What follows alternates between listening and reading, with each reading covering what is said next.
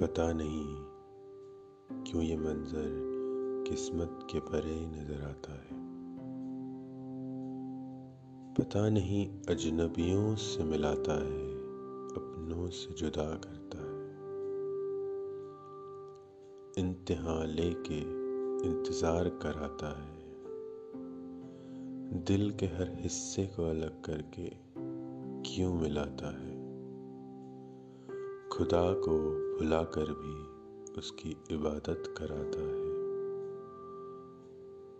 फिर ये हर ज़िंदगी के पहलू को बदतरीन बना के नौशीन बनाता है।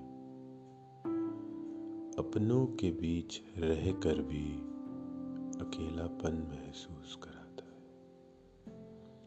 कभी इंसान को हैवान, कभी हैवान को इंसान बनाता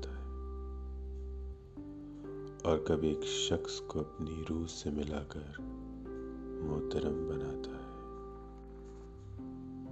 और इसीलिए हर इंसान को अपने आप को जानना, अपने आप को पहचानना बहुत ज़रूरी है।